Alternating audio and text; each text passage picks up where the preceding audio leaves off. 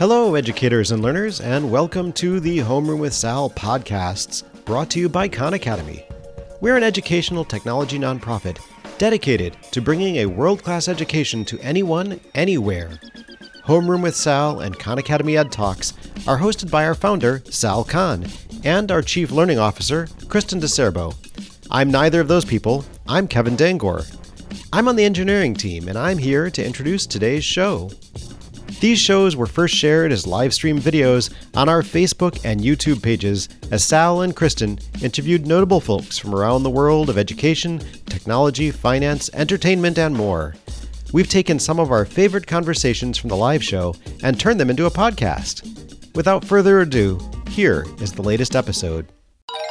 Hello, and welcome to Ed Talks with Khan Academy.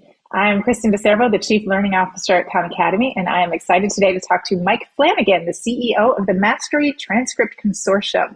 We'll find out what that is and what it means for Mastery Learning to have such a such an organization. Mike Flanagan, welcome. Greetings. Delighted to be here. Excellent. So I will start from the beginning. You're the, the CEO of Mastery Transcript Consortium. I bet when you were a kid, that wasn't quite what you said you wanted to be when you grew up. What, what, what, what your career trajectory been like to bring you here? yeah, that, that, that's true. I, I, it would be a really interesting kind of toddler walking around being like, I want to lead a nonprofit association of, of schools. Um, yeah, I, uh, so I uh, started my career as an English teacher. Uh, I taught at an independent school in Honolulu, Hawaii, uh, and I taught there for three years. And it was about as cool as it sounds. Uh, it was really great.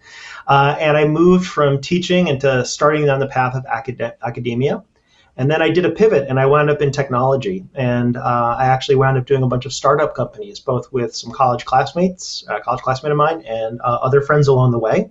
And then things came full circle where uh, I've now sort of wound up in this role that is a really interesting hybrid of, of teaching and pedagogy and schools and technology. And uh, yeah, it's it wasn't uh, a linear path, uh, but it, it's one that landed me here, and I'm, I'm, I'm pretty excited about it. And I think that idea of you know nonlinear paths is actually probably a pretty good fit for a lot of the things we think about in terms of our schools and, and the way we try and serve kids that totally makes sense. And I always say the path, my career path, I can tell the story looking backwards. It makes sense. But at yeah. any given point, it seemed like I was making some left turns or some some weird shifts. Yeah.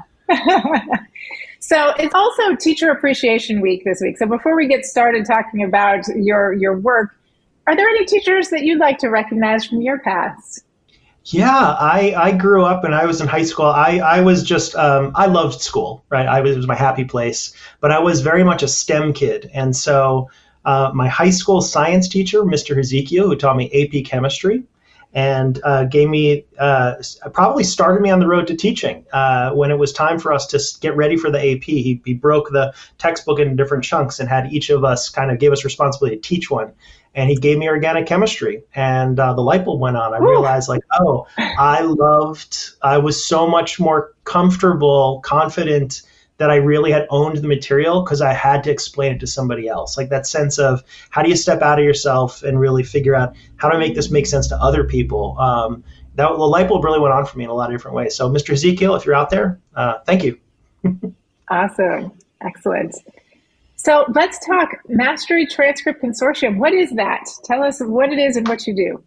Yeah, so we're a nonprofit, and what we really are is a collection of innovative schools. Uh, we've got a network of just about 400 high schools, mostly here in the US, some international. And what our schools have in common is the concept of mastery learning. And we will unpack mastery learning, I'm sure, throughout this discussion, what it is and what it means. Uh, but really, at its core, it's uh, it's an embrace of real learner-centered pedagogy and a rethinking of assessment that's really centered on the idea, which shouldn't be radical, but kind of is, that all children are capable of learning, right? And it's our job as school leaders and system leaders to create structures and supports to make sure that they're all doing the work and really mastering this material at the highest level. Um, what happens, and this is where things get interesting, this is where the transcript comes in and also the consortium, is that if you lead a really innovative school and you're adopting a whole bunch of the models that we'll talk about you know throughout this discussion you're going to basically stop producing a lot of the metrics that we think of as high school So if you're giving credit based on mastery, proficiency, it's a really important tenet of mastery learning. The basic idea is like, hey, don't give credit based on the number of hours students have been exposed to a subject. Give them credit when they've actually nailed it. Some students will do it more quickly, some will need more time. But once you do that, you're not giving credit based on the Carnegie unit anymore. You're not giving credit based on credit hours. Um, when you think about the way we assess students, like it's just sort of normal traditional grading kind of assumes that kids will be distributed on a curve. Some kids are good at school, some kids are not. Um, mastery learning rejects that principle. We basically say, no, all kids are capable of learning. Some will learn faster than others, and that's fine. Uh, but they can all be really proficient, you know, and some will even be advanced. And in that kind of model, like, what is a C minus? Like a C minus doesn't even exist anymore in those models. So you take those two things, credit hours, traditional grades, you put those kind of on in the parking lot, and then you also take this idea of like, what is school? What should kids be learning? Um, and traditional transcripts really think about classic academic subjects English, math, science, social studies. There's nothing wrong with those things, they're great. Um, but there's a lot more that we want kids to learn and be excellent at, particularly if we're going to prepare them for a really interesting and maybe volatile and uncertain future. We want to give them 21st century skills. We want them to give a have opportunities to do deep interdisciplinary learning. Um, there's literally no place to capture those kinds of 21st century competencies in a traditional transcript. So what you have is this really uh, odd phenomenon where schools that are in some ways being the best possible school that brain science says you can design is now producing kids with student records that don't make any sense to college because college is used to thinking about credits, grades, and the classic academic disciplines. That's a big issue. Um, you know, I'm as a parent, as an educator, um, I think these schools are awesome. I want as many of them as possible to grow and, and kind of you know propagate around the country. I want every kid to be able to have access to one. But if the message is, oh, you can go to this really innovative school, but you might not get into college because you look different, that's not going to be good for adoption. Like so, um, college is not the only or most even the most important destination, but it's definitely a blocking issue. Uh, if if we cannot show that these innovative schools can still give kids access to kind of higher ed campuses, um, that's going to be bad for us as kind of system change agents. And so that's what the transcript is designed to do. It's a it's a translation tool um, that takes the models that our schools have and we through our best effort presents them to higher ed in a way that's interactive usable and hopefully makes a lot of sense and helps them understand sort of where um, these K-12 schools are headed. Got it. That makes sense. So to unpack some of that, let's start with yeah. the the pedagogy and the mastery learning piece. So part yeah. of the reason we wanted to I wanted to talk to you is because yeah. Khan Academy also really believes in that idea of it's it's okay to fail your first attempt. It's not about what score you get on one right. attempt. It's about reaching a high level of proficiency on a skill and how you get there. Um, what are some of the things that you see as uh, foundational for mastery learning and some of the key tenets? Yeah, well, I mean, th- there's foundational, and then there's also sort of what becomes possible, right? So, yeah. foundational is definitely this idea of um, students progress when they've mastered a particular skill and not before. And if you're going to do that, that necessitates a more personalized approach, right? You can't have kids learning at different rates and then expect them all to, you know, move in lockstep. They're, they're just, you know, fundamentally, it doesn't, doesn't compute. Uh, so that has implications for your school day, your school schedule. Uh, it implies certain kinds of technologies to kind of reduce the administrative burden on school leaders and faculty. Um, but at the end of the day, personalized approach is really key. Uh, thinking about those cross disciplinary 21st century competencies and skills finding ways of recentering those into what kids do and, and sort of and giving helping them understand that a lot of things that used to be tacit in school right? Like what does it mean to be a good leader? Uh, what does it mean to really affect uh, collaborate effectively on a team? What does it mean to like to be creative or to solve problems creatively?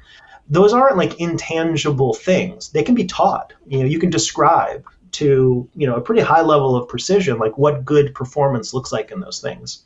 And if you start a process of exposing kids to those things as early as eighth ninth grade there's no reason why they all can't kind of get to really high levels of performance by the time they leave high school as opposed to sort of focusing on your academic subjects and hoping they sort of pick up that stuff along the way um, so those two things, 21st century skills that are cross-disciplinary, credit based on proficiency, not seat time. Those are the kind of the essentials. And then what becomes possible is a lot of opportunities to have kids engage in deeper, more purpose driven learning. So if you have students, if they're given more choice, right, because they're on a more personalized approach and they're not wedded to studying the same things as all their classmates at the same times, then there's no reason they can't do more project based learning, do long form capstones or independent studies. You'll hear me use the word we a lot in these discussions because we've got this amazing network of schools, right? And they're, you know, private schools, public schools, districts. There's rural, urban, big, small. it's a it's amazing kind of mm-hmm. really heterogeneous group, and that's a good thing. But a lot of them have kids doing project and problem based learning, either individually or in teams.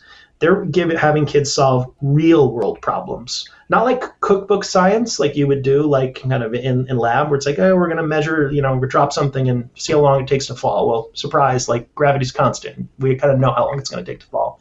Um, we're going to have them solve messy problems right? Um, there's a reason a lot of our schools embrace things like design thinking and entrepreneurship. It's not just because they're hip. It's because they're cyclical they sort of assume a certain amount of iteration, like try, test, iterate, repeat, adjust. Um, those sorts of things, um, you know, we think are really powerful because they create that space to fail in a constructive environment, right? To that it's okay not to be right. Your first attempt is not always going to be your best one. So those are, I think, are sort of like that combination of things that are essential to mastery learning and things that sort of become possible and pretty exciting and, and frankly more interesting for students. Um, you know, we we um, talk a lot about the mission of mastery you know transcript schools. Well really all schools i think is to prepare young adults for what they want to do next. Um, whether it's college whether it's career whether it's kind of something in between. What i think is really interesting is that for many kids in traditional schools the hardest word in that sentence is want. What do you want to do next? We don't ask kids what they want to do very often in traditional schools. We tell them what to do and as a result, they internalize this message that to be a student, like to be a learner, is to kind of show up and do what you're told.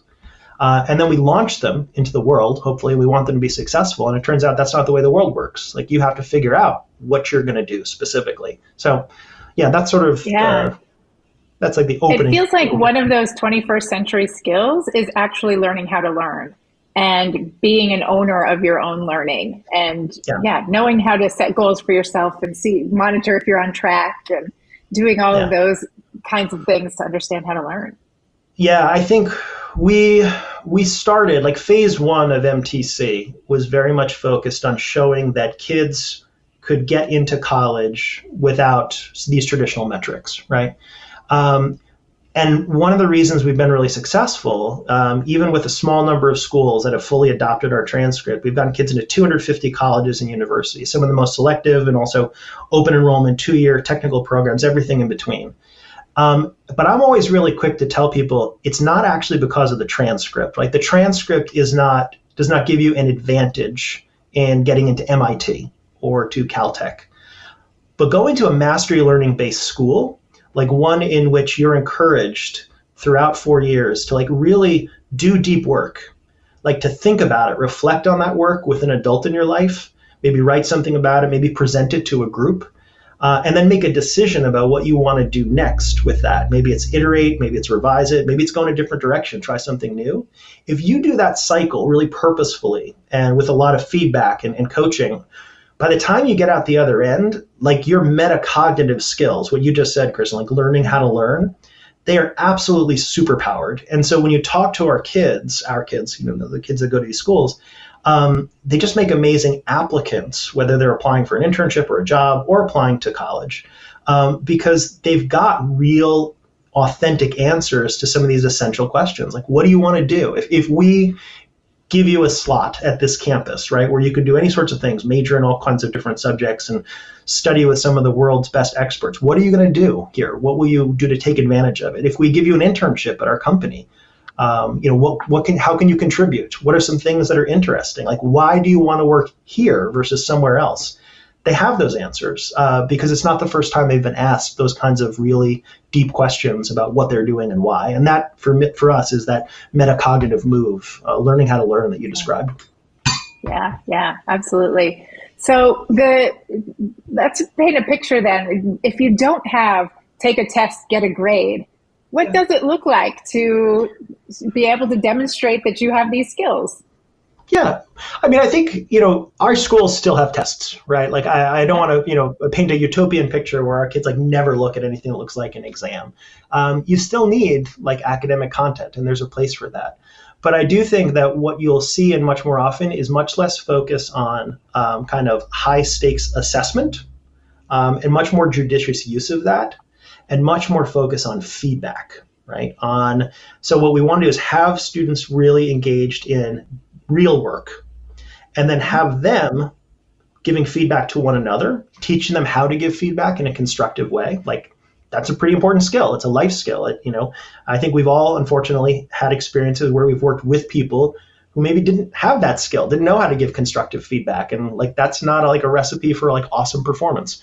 Um, so helping kids, you know, get real feedback both from one another and from adults, uh, and then you know creating really clear structures for what they're being assessed against. So I think one of the things that um, every single one of our schools, in fact, I would say like you really you can't use the mastery transcript or really any competency based transcript unless you as a school as a learning organization have a really really good portrait of a graduate right and so portrait of a graduate for us is the term of art for a really well designed set of competencies and ideally, what they've been uh, they've been created sort of in a backwards design process, right? You ask yourself the essential question of what do we want our kids to be able to do by the time they leave our campus, right? What do we want them to be able to do by the time they cross the stage and, and grab that diploma? And so for us, that portrait of a graduate um, is really the, the cornerstone to that because every single one of those competencies in turn should have really clear descriptions, like you know, with a lot of Bloom's taxonomy language about you know what those demonstrated behaviors look like. Um, one of the real challenges of traditional grading is that sometimes students don't actually really know what they're being graded on. Uh, and so I think one of the advantages of so-called standards-based grading, right? If you look at the work that Joe Feldman has done in grading for equity, um, it's this idea that oh, these things have to be super explicit. Everyone should know on day one what good looks like. And when you see it spelled out that way, you realize how often that isn't true sometimes in traditional grading environments. The other thing is that you should really be assessing sort of what it is essential to the school environment, like the learning, as opposed to things like behavior and compliance. Um, there's a lot of like traditional grading models that sort of blur the line between classroom management and actually measuring what kids can actually do and what they're actually learning. Uh, and it's really important to stay, we think, really squarely on one side or the other. Uh, and then lastly, I think the um, you know so standards-based grading is great, but it is the beginning of kind of a school evolution process. True mastery learning is uh, if you think about it as a Venn diagram, standards-based grading is a smaller circle, and mastery-based assessment is in a larger circle around it. Got it. That makes sense. Um, so lots of questions, but we do have a question um, sure. coming in asking about for the average teacher who's maybe in a traditional school but wants to begin yeah. doing some of this um, how can they how can they bring some of these ideas into their current practice when maybe the system isn't quite set up for the doing it yet yeah I, and i think i really appreciate whoever asked that question because it's really important to take a step back and if you say like, well, why do we even have or why do we even need a mastery transcript consortium? Like, why not just like have teachers start to do this? It's that the system change is really hard, right? We, we have to change both like our policies in our 50 states. We have to change the technologies that our teachers and administrators and learners have access to. Um, and so, one of the reasons we're a nonprofit and trying to drive system change over time is because we know that this is a long road. Like, there's a lot of work to do. Uh, and we're really glad to have so many allies in the space, right? We're part of a, a, much larger and really vibrant ecosystem of, of nonprofit players that are all working on kind of competency based education and personalized learning and, and mastery based assessment and kind of all pulling schools, we think, in a good direction. That said, if you are a teacher and you are out on an island, right, you're the only person at your school, like theoretically, who is interested in rethinking grading and assessment, there are things you can do. Um, contract based grading is a model that is most mastery like, I think, given the, you know, if you are uh, in the confines of a traditional uh, classroom and a traditional schedule. So you don't have autonomy necessarily over how long your class is going to run or maybe even like what your kids are studying. What you can do is on day one be really clear with students about what the standards are for them to achieve, say, a B or an A, uh, and then work with them throughout the year to help them understand where they are in terms of getting it, uh, and then giving them space. Uh, and this is a real key principle of sort of standards-based grading and grading for equity, giving them space to retake and retry kind of high-stakes assessments, whether they're big projects or, or tests. Um, and there's a really um, amazing array of literature on that. And, and, MTC is like does not own that space, right? If you go to, mm-hmm. um, you know, just even on social media, there are incredible networks of teachers self-organizing around teachers going gradeless, uh, the ungrading movement. Uh, there is a real groundswell of educators who realize, like, oh, we've gotten ourselves into a situation where the thing that is supposed to measure learning, which is assessment, grading, has now kind of in a weird way looped back where it's actually pulling and pushing against learning. Uh, and I don't think anybody ever designed, you know, wanted that to be the case. Like I think we should all agree that like our assessments should help kids learn, not push against them. Uh, and I think there's growing recognition around that and a lot of resources available. Yeah, yeah, excellent. Thank you. So I know um, I'm also on the board of the Khan Lab School, who's been yeah. one of the uh, original users of this. And I, when I first saw the, the transcript itself, was like, oh, this is amazing. Can you share with us a little bit about just what a transcript looks like in yeah, we, and so I will just say we, we are very lucky to have a very simple URL. It's mastery.org. So if you want to kind of learn more about what that transcript looks like and see a, a version of it, um, at the core, a mastery transcript is a visualization of a school's competency model. Um, and we spent a lot of time before we even built the sketched the first transcript system. Uh, we spent a lot of time talking to higher education. Um, our team, we were really lucky. We were able to kind of sign some confidentiality agreements and actually sit in admissions offices and listen as the readers were looking at actual student folders. And what you realize is that even though the organiz- this, the colleges vary quite a lot, there's sort of a workflow of what they're looking for. The, the first question they always have is, what is this school? Like, what is this program like? I want to understand the context of where this applicant has done their high school work. And so traditionally, they might look at a school profile. They might then look back at the transcript and might then look, look, try and cross reference. So for us, the front page of the Mastery transcript is a visualization of that school's competencies. And by looking at it, you can instantly tell if we've done our job right, like what that shape of the school is, right? You can see like this is where they spend the most time we're really big believers that students, learners in mastery based schools should develop what we call like a jagged profile, right? So if you give kids time and space to go deep in things they really care about, they'll go in different directions. That's a good thing. That's a feature, like not a bug. Um, and so schools can have jagged profiles as well. And so we want those to li- literally pop off the page. The second thing you'll look at then is that jagged profile, the competencies, for the student in particular. If every student who got the diploma earned these over here, then individual students will go in different directions. And we have a separate section that visualizes that. Uh, we call them sort of advanced competencies or advanced mastery credits. Um, and so the um, in that space is really where we can start to help colleges do what they say they want to do, which is match their applicants based on fit to the programs they're applying to and the campuses that they're applying to. Um, and so if you have students who say that you know they're applying to a nursing program, right? You're going to look for some STEM background, but you're also going to look, for, ideally, I would think, for some kind of service orientation. So that student has started to do some things that show, like, yeah, they really care about other people. They want to spend their time, like, maybe it's volunteer work, maybe it's caring for siblings. Um, but making moves, choices in their life that show that you know they've got an orientation towards helping other people out. That's a pretty big predictor uh, whether he or she is going to be successful in, in a nursing environment. So I think that's really important. And so that's and you can imagine other examples like that. You know, so um, you know what the, uh, that fit between where the student has chosen to go deep and what they say they care about and what they want to go deeply in in college. Uh, if you when you see that alignment, it helps you sort of uh, kind of identify that and it clicks really quickly in ways that honestly traditional transcripts don't. Um, one of the strange things about a traditional schooling model is that as students get more successful, quote unquote, in school, their transcripts actually start to look really similar. They're all taking the same AP classes or honors classes. They're all getting kind of 4.0 grades. And so the thing that is most important, the thing that's supposed to capture like four years of high school, actually doesn't tell you much at all about what makes them unique or different. And so that's one of the problems that we tried to lean into pretty hard. That totally makes sense. And so, what's been the reaction from the colleges and universities that have gotten yeah. these transcripts?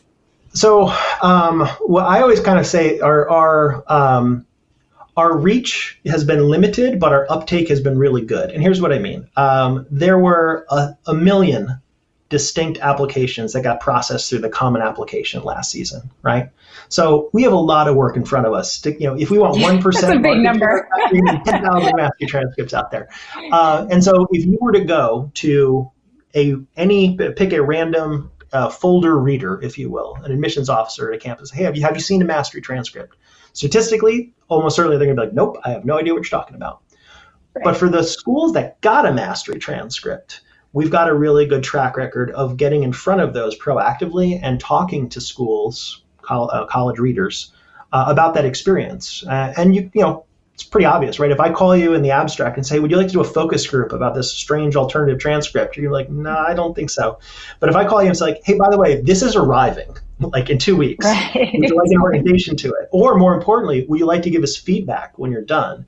There, I think we've got a really good sort of kind of uptake there. I think it also helps too that when we started this work, I think there were a lot of high school, excuse me, college readers who uh, the concept of competency based or mastery based education seemed a little bit abstract. They're like, I don't know what you're talking about. And frankly, they were working in institutions that have decades of institutional research data and systems that use GPA and things like SAT and ACT to pretty good effect, at least to do what they want them to do. Um, nobody was asking us for change. Like nobody came to us and said, "Hey, MTC, can you please give us an alternatively, you know, completely different way of doing our work?" Um, However, what's happened in the past couple of years, right? Well, we've had a global pandemic. Uh, many institutions have gotten completely moved away from standardized testing. Um, because of the pandemic, we've had a lot of kids who applied to college two years ago with pass fail transcripts from otherwise traditional high schools. Uh, we've got a lot of kids who may not have had access to the remote school, hybrid school offerings that their local district schools were offering them. And so you've got a lot of folks who previously were pretty content with like the status quo, who suddenly now are kind of snapped to attention. Standardized testing is changing. The concept of credit based on seat time is changing. If, as many higher ed leaders do, believe that equity is really critical to college admissions, like understanding that access to education has been really inequitable during a pandemic, all of these things we think kind of line up in favor of us as a sector, I mean that like the K 12 sector, moving towards more mastery based, competency based approaches in a way that um, obviously the past two years have been horrible, like at, at, a national level uh, for a pandemic. I wouldn't wish that on anybody, but it definitely has changed and accelerated the way really key stakeholders are now thinking about a lot of the stuff we're talking about. Yeah, so let's let's go to a couple of questions from Facebook. Rebecca says, "Where can you find high schools that are using a mastery curriculum? Do you uh, does mastery.org have a list of those? Where can folks look?" We definitely have a list. Every school that's part of the MTC membership is listed publicly on our website. And I really want to be clear about this. We are not there are many amazing mastery based schools that, that aren't part of our network, and those schools are awesome too. So I'll give a shout out to the Big Picture Learning Network, uh, which is a network of amazing schools that are really innovating uh, and, and really pushing really hard on thinking about what schooling looks like and how we serve kids. Um, there are there's an organization called the Aurora Institute that publishes a map uh, and updates it. I think updates it quarterly, but definitely several times a year. Uh, and they show you sort of what is the state of competency-based education in each of the 50 states. Uh, and it shows you that there are some states that are like they're going all in. They're basically saying, "What we're going to go personalized, competency-based across the entire state." And it's really interesting because um, in a world in which so much of our educational practices and discourse have gotten really politicized, there is no correlation to the politics of a state and its adoption of competency based education or mastery based education. Um, it's like um, it, it, makes for strange bedfellows in a really good way. There are some folks who are saying, hey, this is a key driver for equity. It's about serving communities of kids who have been traditionally underserved by our systems. We need to do better by those kids. And there's also a model that says, we really are focused on business. We're focused on the 21st century and being a place where kids can graduate and get amazing, you know, technology-based manufacturing jobs, and we want to give them the skills for that. And what's really interesting is then you wind up in the same place. They all wind up talking together about mastery-based learning, which I think is pretty great. Yeah, that's great, and leads actually to Brian from Facebook's question of what are the challenges involved in partnering with public schools? Well, it depends on the public schools. So, so the um, the challenge and the greatest strength and liability of our national education system is that we have a massively decentralized system, right? Sometimes that's awesome. It gives re, you know districts, even individual schools in districts, a lot of autonomy to experiment. We, I think, we exist largely as a consortium because there's these lighthouse districts, right, led by a really inspira- you know, inspirational leader who says we're going to do things different we're not going to wait for permission from our state. And they need a network. And so they come and join us, which is great. Um, but then there's also um, states where you know the policies are just not favorable. Like if you are trying to transform your district and you want to embrace credit based on proficiency uh, rather than on seat time, it's not going to help if the law says kids have to take X hours of social studies in order to graduate. You need someone to give you permission to do that. Uh, and so th- those are probably the biggest challenges. It's not challenges specific to public schools as public schools, it's um, differing rates of adoption of favorable policy frameworks in different states and localities. And again, sometimes that works in your favor. Sometimes there will be states, um, Utah, South Carolina, there's a lot of interest in Kentucky right now, where um, they'll create really favorable policy frameworks and provide funding, and then you know it can be off to the races. Fantastic! It is. We are already 30 minutes in and are at time quickly. It sounds like the the work you're doing both really unblocks one of the big. Um, you know concerns or objections that folks have which is oh if we do this how are we going to be able to get students into college and where those is which is sounds like one of those pieces.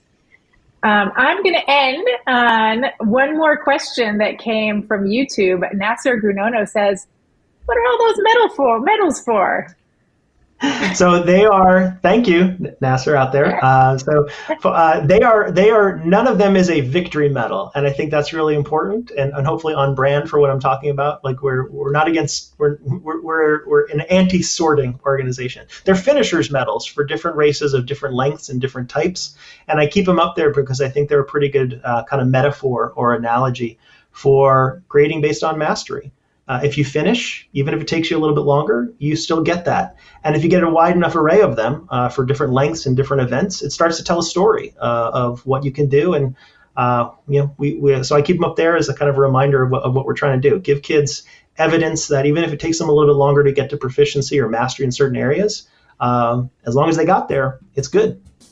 Fantastic. Thanks so much for the work you're doing and look forward to seeing more from the Mastery Transcript Consortium. Thanks for being with us today. Thank you so much. It's been a delight. If you want to hear more of Homeroom with Sal or Khan Academy Ed Talks, subscribe to this podcast and tell a friend. If you want to support the work we do here at Khan Academy, visit khanacademy.org slash donate. We're a nonprofit, and we appreciate your financial support in making sure that our materials can reach as many learners as possible. That's khanacademy.org/donate. That's our podcast, folks. Your hosts are Sal Khan and Kristen DiCerbo. This show is produced by our wonderful Khan Academy team Stephanie Yamkovenko, Dan Tu, Irene Wang, Anthony Nelson, Felipe Escamilla, Irene Chen, David Reinstrom, and me, Kevin Dangoor. Our intro theme is Time Flux by Revolution Void. Our outro theme is Onward by Poddington Bear.